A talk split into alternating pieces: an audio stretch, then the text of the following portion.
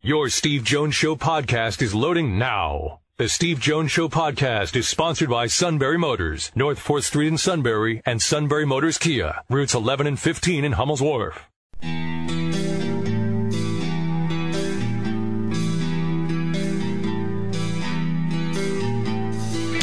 Sports talk where your voice counts. This is the Steve Jones Show on News Radio 1070 WKOK. Now, from the Sunbury Motor Studio, here's Steve Jones.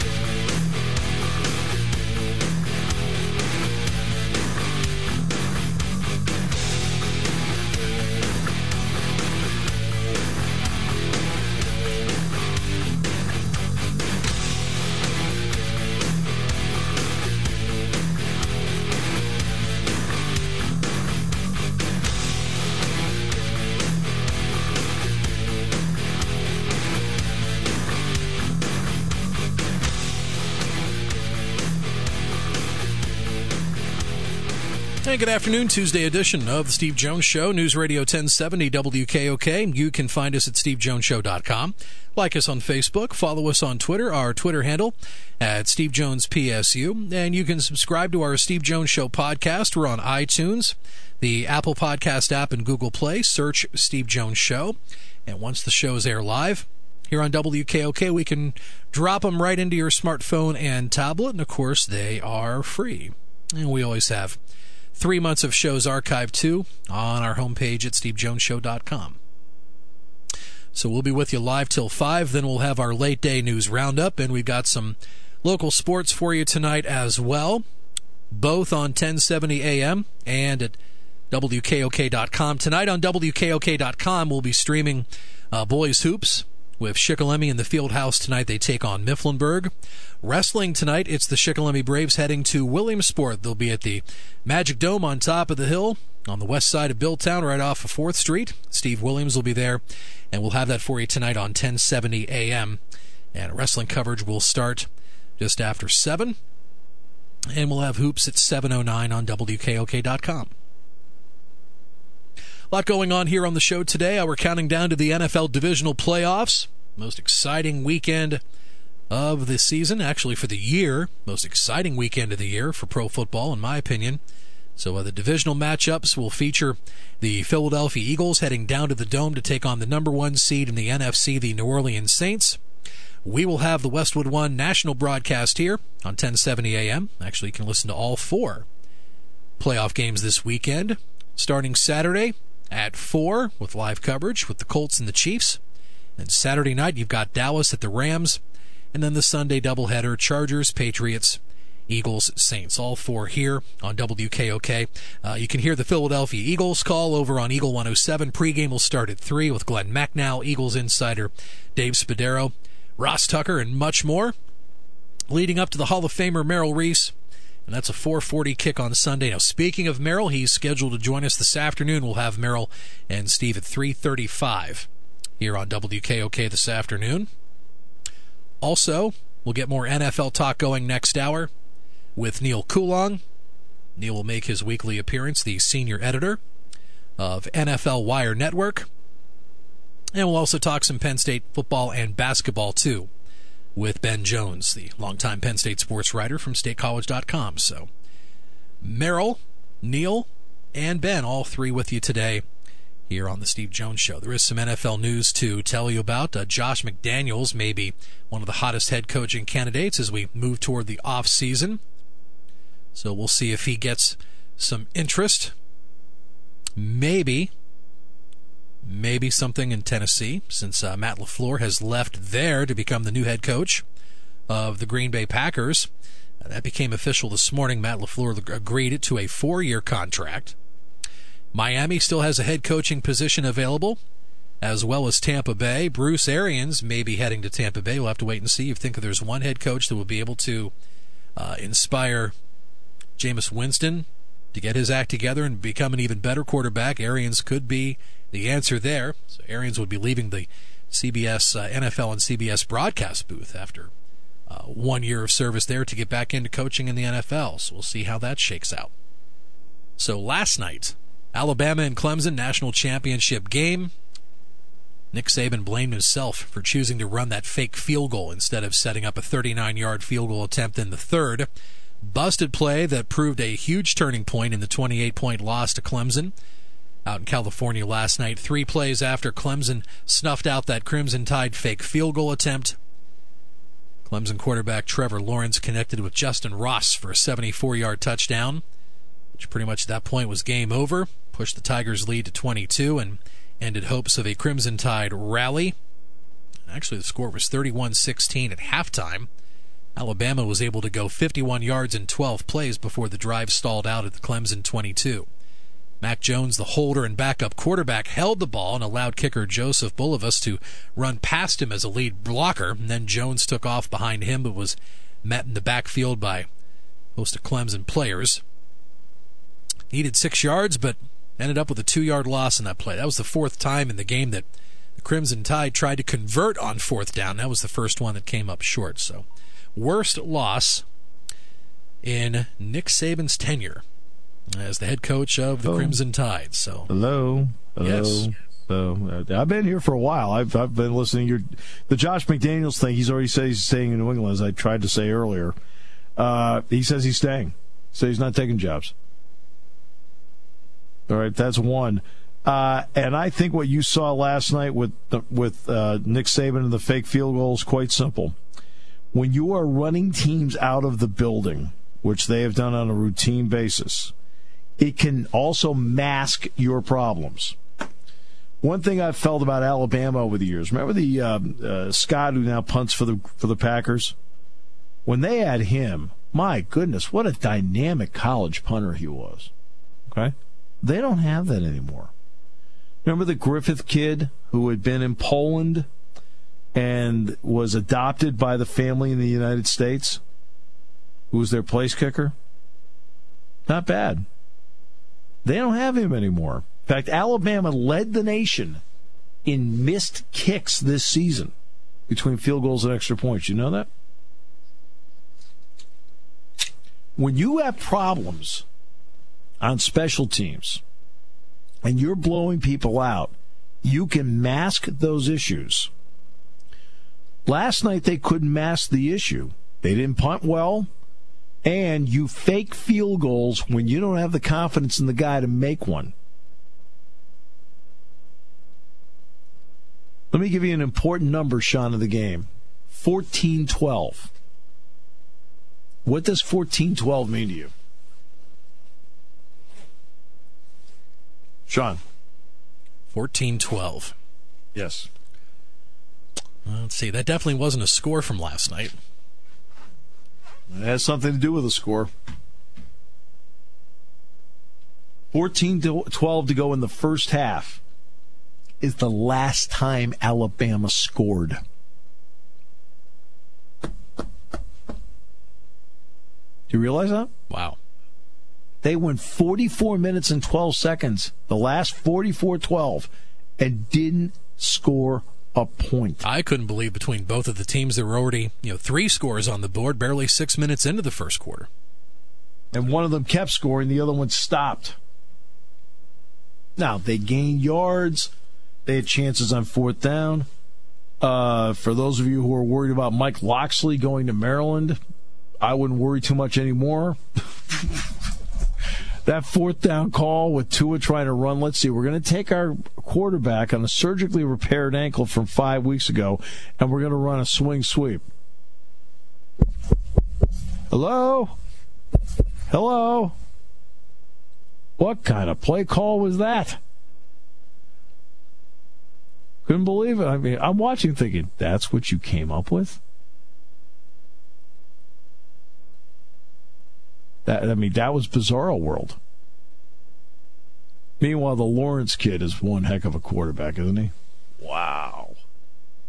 I was impressed. You know, because here's the irony Clemson might be the least watched national champion we've seen in years. Which Clemson game did you watch this year? Until they played in the Cotton Bowl against Notre Dame. When did you watch? When did you watch Clemson play this year? The only game I saw Clemson play this year was Syracuse. I wanted to get a peek of them in the uh, ACC championship game with Pitt, but that game was done early. I now part of this, you know, part of it too is I'm obviously in a position where I'm doing my own game, or I'm not only doing my own game, but I'm traveling. So I mean, I am in that you know in that spot where I don't see that. I think people think I watch a ton of college football. I watch it whenever I can watch it. You know what? The team I watched more than any other this year was Washington State. You want to know why? Because it was the late game, and I was home in time to watch the late game. So I don't watch as many. I mean, obviously, I watch tape of every team Penn State plays, so I watch a lot of games that way. But it's you're looking for specific things as you go. So it's you know, so obviously I've seen Ohio State several times. I've seen Michigan several times. I've seen Michigan State several times, Wisconsin several times. I mean, that yes, but in terms of actually sitting down and watching a game, I'm either at a Penn State game or I'm at it and I'm traveling back from it. I actually watch more the Friday night game than I do uh, a daytime game. But Clemson and Syracuse is the only time I saw Clemson play this year until the Cotton Bowl. I mean, when was Clemson on national TV for a big game? Their big, their big non-conference game was Texas A&M, and I give Dabo a lot of credit. That was a good game to schedule. And obviously, they had to play that game with South Carolina at the end of the year. So I mean, that, they, you know, they're out there playing ten uh, Power Five teams every year. I mean, Dabo does that, even though they only have eight conference games. Yeah, they are from a weak conference. The ACC is not a strong conference. And I think he understands that. I think he knew he had to schedule somebody like Texas A&M. And I want to say the year before, didn't they schedule Auburn the year before? Something like that. So I mean, he'll take chances with his schedule. I think in part because I think he knows he's smart enough that his own conference isn't good enough.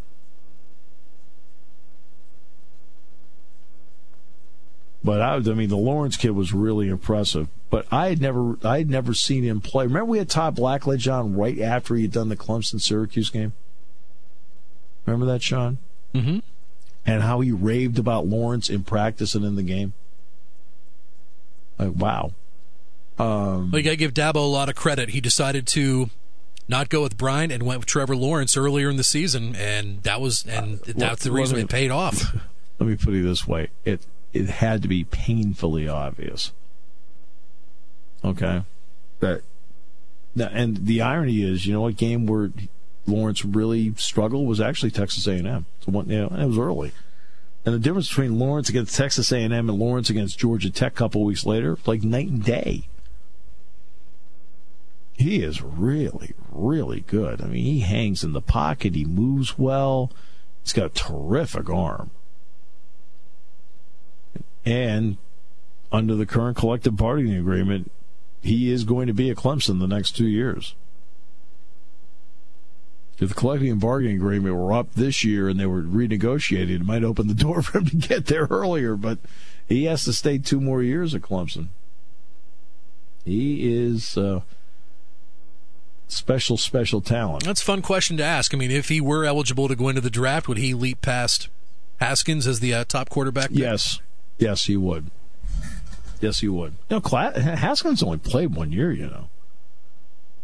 I mean, he may be a third year guy, but he only played one season. I'll say this what Penn State did to him you know, nobody put any pressure on him. I mean, he had 13 completions behind the line of scrimmage in that game. He couldn't get the ball downfield because Penn State put pressure on him and he overreacted to some of that pressure. But look, he threw 50 touchdowns this year. But Haskins, I mean, Lawrence has almost as much experience as Haskins does. And I would take Lawrence.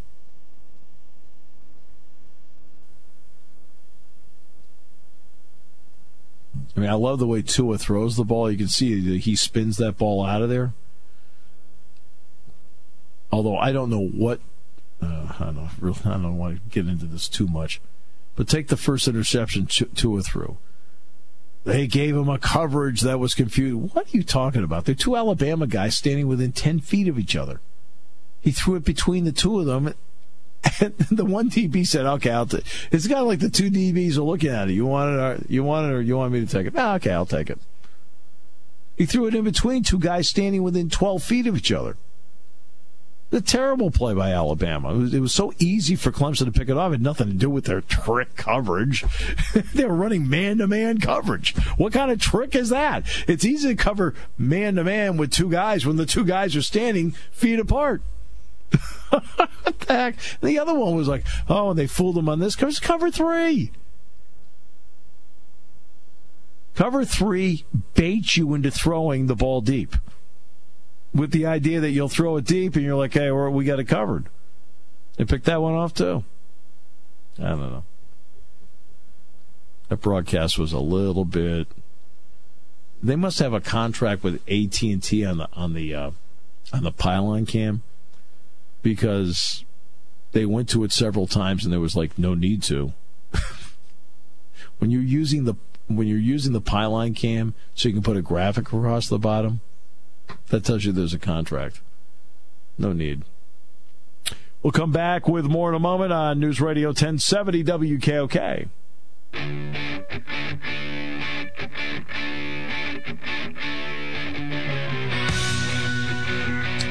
Welcome. Great to have you with us. By the way, if you're wondering about Rickie Ricardo, who is the uh, Spanish language broadcaster, I. He is Cuban American. He, he was actually born in Newark and he does the Yankee, I guess he gets the Yankee Spanish broadcast as well. He has been doing that for about four or five years, and uh, yeah, that was a fun little part of our show yesterday. One of our uh, friends on Twitter, Greg Deegan, says, "Just give it play-by-play call of the year already. Glorious, fly Eagles fly." Thanks, Greg. Oh, that's good. I like it. That's that. That is terrific. All right. Well, the English version of it was Merrill Reese, which we heard on Eagle 107. He joins us next half hour, the great man himself. The Eagles are going to New Orleans.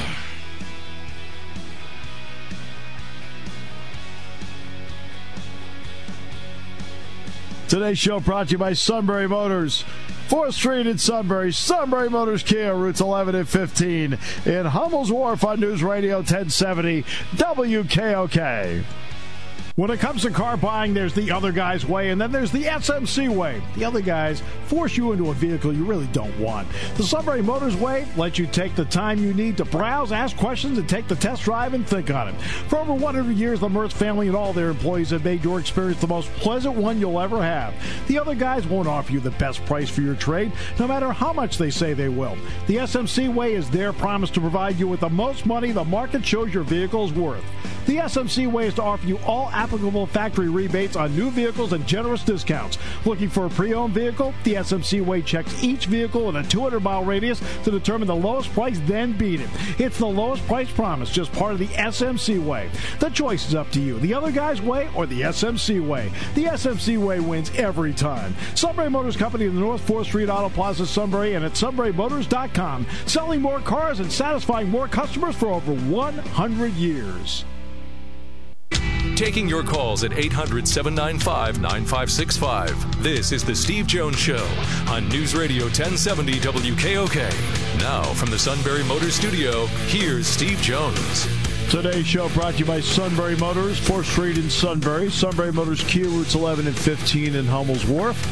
Very pleased to be joined by the voice of the defending Super Bowl champion Philadelphia Eagles, Merrill Reese. Merrill, welcome back. It's great to hear you. Happy New Year.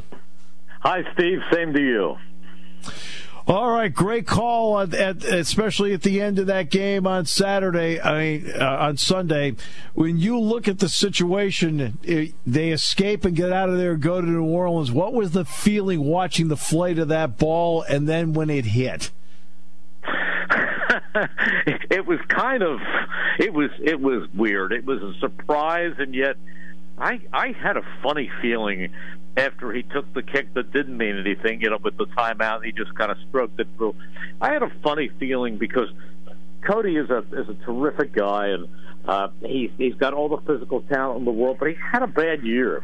I mean, he missed seven field goals and three extra points this year, and he has had an affinity for hitting that upright. And so there was a there was a thought in my mind that you know what, 43 yards is not automatic, but yet when it happened, it was just oh my goodness, this team is going another week. and then he not only hit the upright, but then it hit the crossbar. I mean, it had the, had a double drama to it. Yeah, they call it the double doink. That's exactly right. But you know what? You, Here's the thing: I wasn't focused as much on that uh, because all I, I've learned a long time ago, uh, and we're looking from the slides, so there's parallax.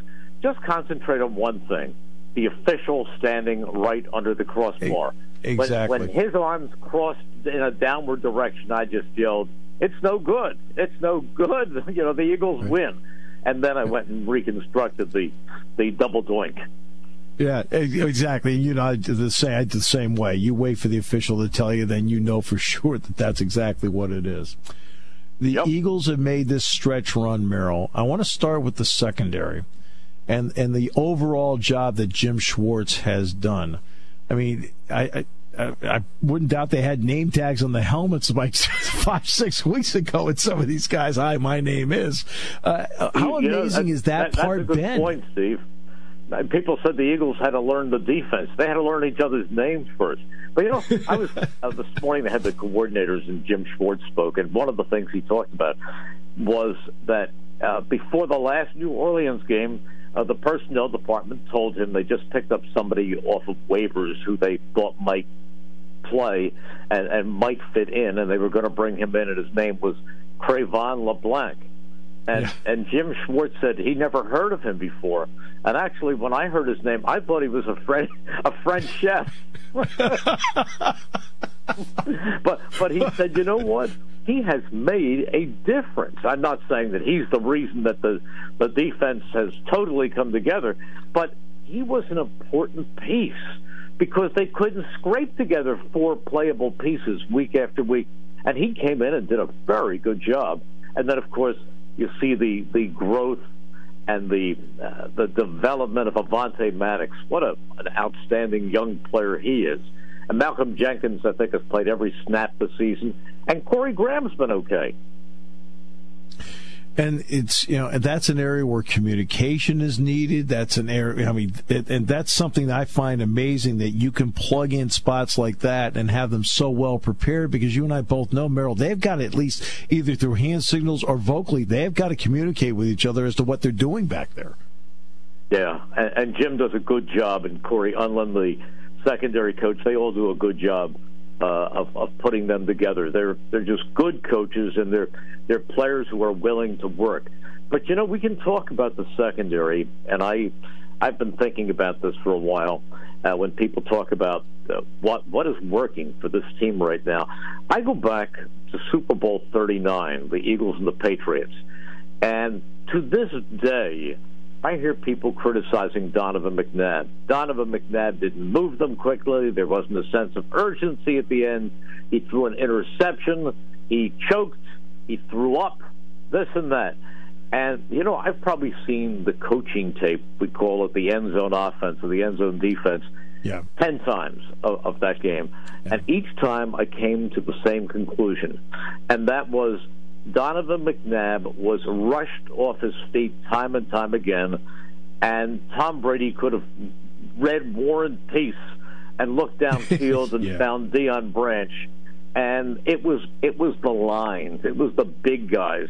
Yeah. And if you look at this Eagles team, the key to what they are doing right now on offense and defense, yeah. and this this takes nothing away from Nick Foles, or it takes nothing away from right. the secondary people or the linebackers it all begins with the offensive and defensive lines. And that's where this team is solid. Uh, Tim Jernigan came back into the lineup, and that yeah. was a big plus because they anticipated him coming into the season. That's why they let go of Beau Allen, who was a good rotation guy. But once he came back in and was able to get healthier and healthier, that made a difference. And the, the play by Fletcher Cox has been all world this year and Michael Bennett has helped. And then they bring in uh, Chris Long from time to time, who's a, a prolific pass rusher. I mean, they've they've really done, done something, and they they lost a guy along the way who they were counting on last year's first round draft choice, um, Derek Barnett. He's a good player, but he yeah. wasn't able to play. But once they got that, that that group going in the middle, I mean, and they got some rotation guys to help. Haloti Ngata came in and, and was a space taker who helped. And and of course the offensive line. Uh, they've they've had Wisniewski in there for a while. They went back to Seumalo this week because he's healthy again. But they're a they're a really really good offensive line. Yeah, no, they're winning in the trenches. And I thought Jernigan, the domino was a great Fletcher Cox became even a little bit better because Jernigan mm-hmm. now was was occupying somebody, and that now they couldn't concentrate totally on him. Is that fair? Yeah, it's very fair. It's very fair. Yeah. He's he has helped, but Fletcher Cox is a force. He he's really yeah. that good. Yeah, no, he is that good. I know you brought up Nick Foles. I'll get to him in a second, but getting you know, Golden Tate had to be brought into the mix what has he meant, and also what has the return of Alshon Jeffery meant? Well, let's let's take your first question first, and I'll tell you how stupid I must be thought of at, in in Chicago, because I was a guest on their pregame radio show before the game, and they asked me the same question. I said they, they said, "What has Golden Tate meant to this team?" And I said, to, to be honest with you, he took he plays basically the same position as Nelson Agholor, who, who plays extremely well. And he really he had one touchdown, but he, he really hasn't made a difference since they brought him in. I mean, he's not that he's dropped passes or anything, but he, right. he he really hasn't been making a big. He hasn't been a major factor in this offense. So what does he do? He he catches the touchdown pass that that gives them the lead at the end, and and made another great play where I don't know how he caught the ball. Mike Quick, there was a there was a DB with a a beat on him, and Nick hung it up there a little bit. Mike said that he would have alligator armed it. He didn't want any parts of it, but but Tate went and got it and took the blow. But uh, we we saw what he can mean to a team. He's he's been fine, uh, and and in that game he was a significant difference maker. And as far as Alshon Jeffery is concerned, boy, he's good. I mean, he is good. I mean, it didn't matter if he was playing against his old team or the New England Patriots or whoever they were playing. This guy has the ability to high point a football. And that's something that Nick Foles has done so well. You look at quarterbacks like I always one of the guys who has done it for years is Aaron Rodgers, where he goes downfield right. to a receiver and puts it up there and the guy doesn't have to be open, but he gives that guy, it used to be Jordy Nelson, a chance to go up over right. the DB and make the catch. And we've seen how many times have we seen Brady put it up in the direction of Gronkowski, and right. Gronk goes up and just outmuscles somebody for the ball. That's what Nick Foles has done. He continues to give Alshon Jeffery a chance to get the ball, and Alshon Jeffery high points it as well as anybody, and he has the strongest hands. He just he just snatches it out of the air and nobody can knock it free. Uh, I know when it comes to Nick Foles, I think what I've said here the last couple of days has been, you know what, that is to me the perfect example of the pros pro. Um, you know, keeps his mouth shut. Now I know he hasn't taken a vow of poverty. Keeps his mouth shut, knows what his job is, supports the other guy. When the chance is there for him, he steps in and plays at a high level. You've been watching him, Merrill. What makes him that consummate pros pro to you? Well, he's been around for a while. He's savvy, but you know, certain guys. I mean, we we saw them back maybe in high school. There was always somebody you saw, whether it was on the basketball team or football team, who who just seemed impervious to pressure. And right. the, you get in a big moment of a game, and, and that's the guy who takes the the jump shot as the clock is winding down, or stands there calmly on the foul line, and you're down by one, and he sinks two to win it and that's that's the kind of guy Nick Foles is. He was a basketball player, by the way, back in high school, a very very good one. But that's that's what he is. He's poised.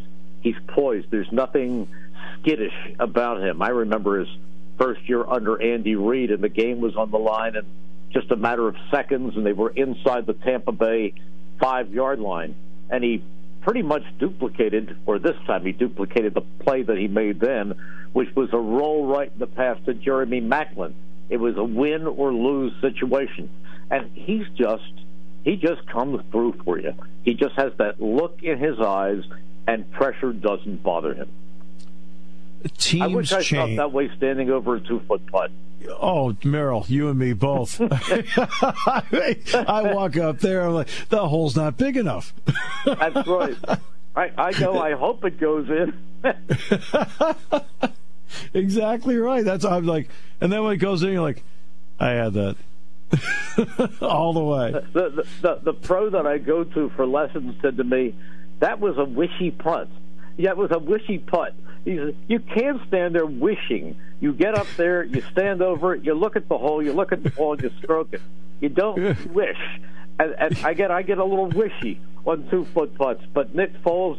It doesn't matter if it's a five yard pass or a, or a forty yard bomb. Nick Foles is the same guy, and he's supremely confident. Not cocky, but confident. Exactly. I mean, confidence without arrogance. Uh, the teams change, and you and I have just talked here for the last few minutes about how the Eagles have changed. You're going to play the Saints. How much have the Saints changed in six weeks, in your opinion? Mm. That's a very, very good question because I don't know that they've changed at all. I don't know that they're not still that terrific team, maybe the best team in the NFL this year. I think that if there is a change in their performance over this past six weeks, it may have been a lack of urgency because they were so far ahead of everybody and they were they were on cruise control. But these are the playoffs, and there is no such as thing cruise control because one slip up and you're out of the tournament. So I don't I don't buy the theory that they're not as good as they were back on November 18th. I do, however, believe that this Eagles team is a lot better than they were at that time. And we'll find out if it's enough of a gap closer to move on to the next round and survive in advance. You know, Merrill? perhaps unkindly during that Saints game the first time, I came out of a commercial break and I said it was in the third quarter, and I said, Steve, I said, um, during the timeout, the Saints went over to the sideline and wanted to find out if this counted as their bye week. Well, I can assure you, should I, have. I can- the Eagles never showed up. Right, never showed up. I can assure you, you will not use that line this week. I just got a funny feeling about it. I, I think it's going to be a competitive game. I do. I do too. Merrill, you know it's always a pleasure. Great respect, my friend. Keep it rolling. Thank you. It's it's great being on with you, Steve. And whenever I have an opportunity, I I listen to you with the Nittany Lions, and you just do a terrific, terrific job. Thank you, my friend. Appreciate it. With great respect to the Hall of Famer Merrill Reese. Thank you, Merrill. See you, Steve. Merrill Reese, the legendary voice of the Philadelphia Eagles. You know, it's interesting. NFL Films did top 10 legendary voices, and a lot of them were the national guys, like Summerall, people like that. Merrill's one of the few radio guys that made the top 10. Did you know that, Sean? I think he was like seven or eight. They were doing a, uh, one of those top 10 countdowns, you know, and Summerall made it, and I think I think Dick Enberg made it. Jim, it was all the national guys. Merrill was in there. Very impressive. That tells you everything about him. And not only that, he's one of that. He's he is. You know how he's talking about Foles, and I use the words confidence without arrogance. That's Merrill Reese. Merrill Reese is a very confident broadcaster who knows his craft and knows his sport, or any sport. Because I mean, Merrill and I go back to when he was doing St. Joe's basketball, and I was doing Penn State, the Atlantic Ten, and uh, and there is an. I'm telling you right now, Merrill Reese is as down to earth as anybody is on the on the face of the earth. So when I talk about confidence, no arrogance, that's Merrill. He didn't have an arrogant bone in his body. This is one of the really great guys. You know, he always every time we ask him, he always comes on. He's awesome. He's awesome. We'll come back. I love how he calls a game because I, you know, it's one thing about Sirius, you know, because obviously, I I can't really get Eagle 107 here to be to be fair with everybody, just so everybody knows. Um, and so I'll catch. Boy, I probably have listened to more of Merrill in the last like six, seven years than I have at any time in my life. And A sounds as terrific as ever. I mean, really good. And I was listening to that Bears game because I had to drive into the Jordan Center to do the game on Sunday. And he's just terrific. I mean, I mean you want to talk about somebody who's, you know, people ask at some point, oh, have you lost, lost your fastball? I think he's gone from 95 to 98 in the slow gun. He's terrific.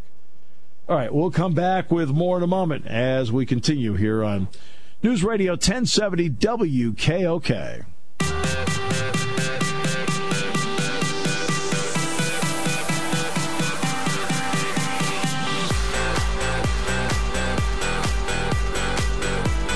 Welcome back.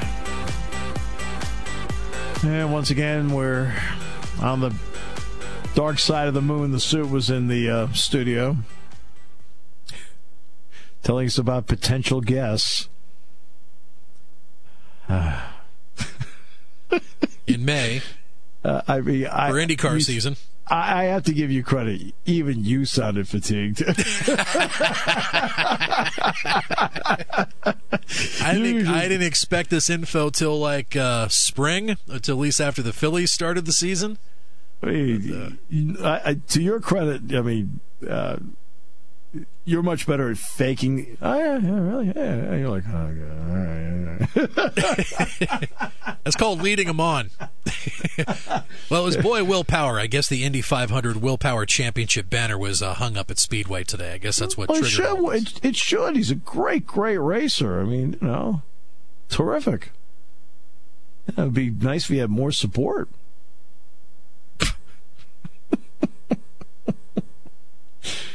Oh, next half hour, Neal Coolong will talk about the suit's uh, primary guy, Antonio Brown.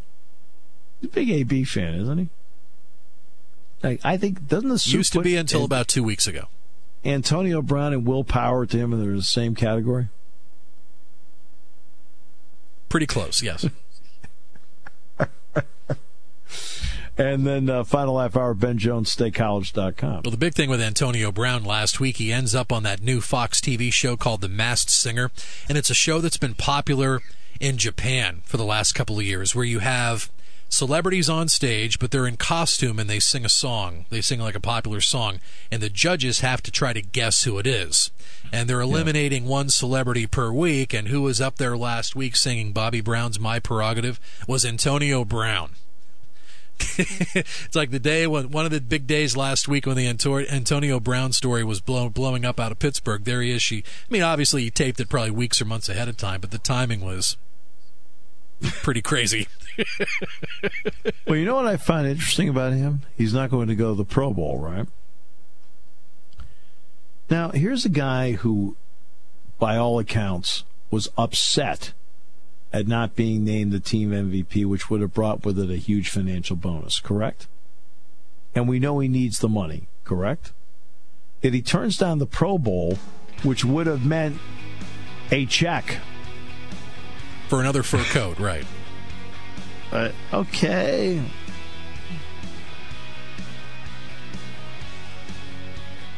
Well, I just hope Juju's taking notes with all this going on that uh, we don't foresee the same thing going on with him a couple of years down the road. Well, they have a big decision to make on Antonio Brown, and he, next season he gets seventeen point one million dollars. So you can whine, moan, and complain, but in my neighborhood, that's not taking a vow of poverty. Our thanks to Merrill Reese for joining us on the soon to be sponsored hotline. Suit's going to take care of that, right? He's on it. no, he's not. he begged out of that right away. You're listening to News Radio 1070 WKOK Sunbury. You can hear us anywhere in the world with the Sunbury Broadcasting Corporation app.